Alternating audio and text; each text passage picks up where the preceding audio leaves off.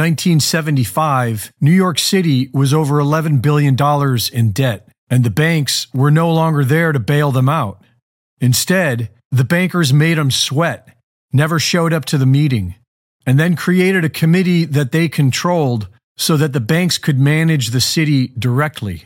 This has been brilliantly documented in the Adam Curtis film Hypernormalization.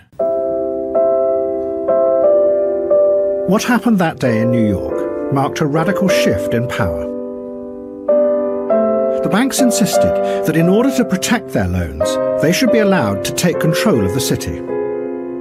The city appealed to the president, but he refused to help. So a new committee was set up to manage the city's finances. Out of nine members, eight of them were bankers.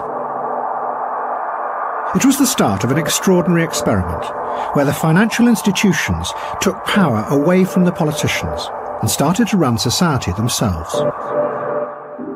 That was nearly 50 years ago, and so you can be sure that the banks manage everything now.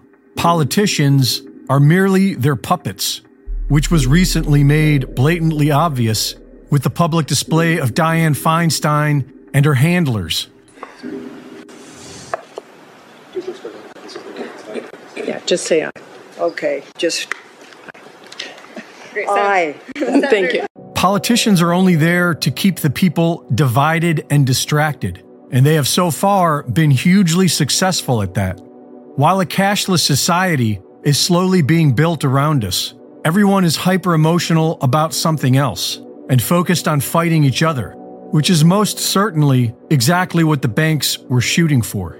Because once they get us off of cash and completely onto a digital system, then the banks will have absolute control over each and every one of us. A, a key difference in, with the CBDC is that central bank will have absolute control it's not just about uh, digital forms of physical currency. You can have programmability, you know, um, units of central bank currency with expiry dates where the government decides that units of central bank money can be used to purchase some things, but not other things that it deems less desirable, like, say, ammunition.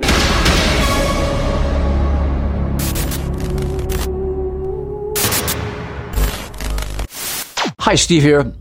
What's wrong with this picture? Why are people lining up as if they're being given the gift of life to allow their iris to be scanned by an orb? Did you see the movie The Day the Earth Stood Still, the latest version with Keanu Reeves? WorldCoin is a cryptocurrency project funded by OpenAI Artificial Intelligence CEO Sam Altman. The project's core offering is its World ID, which the company describes as a digital passport to prove that its holder is a real human, not an AI bot. To get a World ID, a customer customer signs up to do an in-person iris scan using WorldCoin's Orb, a silver ball approximately the size of a bowling ball. Once the orb's iris scan verifies the person is a real human, it creates a world ID. Does anyone besides me notice the irony of an orb that you must look into and have your iris scanned as very, very weird and dystopic? Let's look at the official WorldCoin website and see what it says. What if there were a way to freely distribute shares of a new digital token to every person on the planet? enabling universal access to the global economy by building the world's largest identity and financial public utility, created to help give everyone access to the global economy. Think about this for a minute and what it really means. Why would I need global access? Right now, I'm fine just having access to my local resources and my local bank Unless, without joining this global economy, you won't have any economy. And that's really what it's all about. Claiming to make you free, they'll enslave you. The people and organizations supporting WorldCoin, it says, are developing the tools that work together to help it achieve its mission. Look at the wording here very carefully. People and organizations to help it achieve its mission. The tools are being developed to support their mission, their goal, and their agenda. And they're telling you, they're telling you exactly the truth. designed to help solve many important identity based challenges, including proving an individual's unique personhood. Sounds wonderful, doesn't it? They want to solve identity based challenges. In other words, they want everyone on this earth to be in one giant database. Look at the next phrase, and these keywords are terrifying utility and future governance for both utility and future governance. What does it mean? Future control. Look at the definition in the dictionary of governance. It's simple the action, manner, or power of governing. Government, exercise of authority, direction, control, management. So their last phrase here describing WorldCoin makes it sound like the greatest thing since sliced bread enables payment, purchases, and transfers globally using the WorldCoin token, digital assets, stable coins, and traditional currencies. If this site had an odor coming from it, it would be like the stench of a rotting corpse from a dead animal on the highway. So let's look at where we are at the end of July 2023. People all over the earth continue to die from taking a genetically engineered bioweapon into their bodies.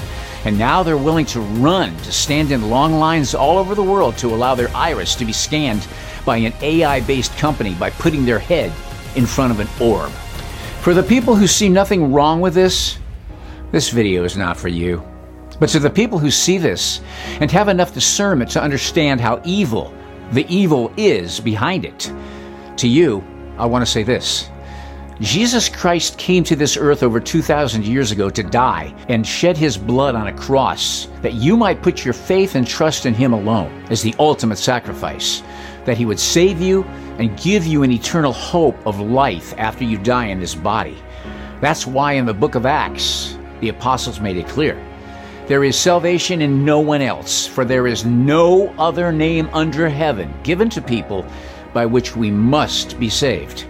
The church is in apostasy, and the Antichrist is just about ready to be revealed, in my opinion, as the people of this world and this world system continue to believe the lies and the great deceptions that the adversary of your soul has been putting on your mind. There's only one way to break free, and that is to come to God and to ask Him to forgive you and save you through putting your faith in His only Son, Yeshua, Jesus the Messiah. I leave a link in the description box below to help you in praying that prayer. If you want to know that you have eternal life, then go down there now and pray that prayer to receive Jesus Christ as your Lord and your Savior. Think about it.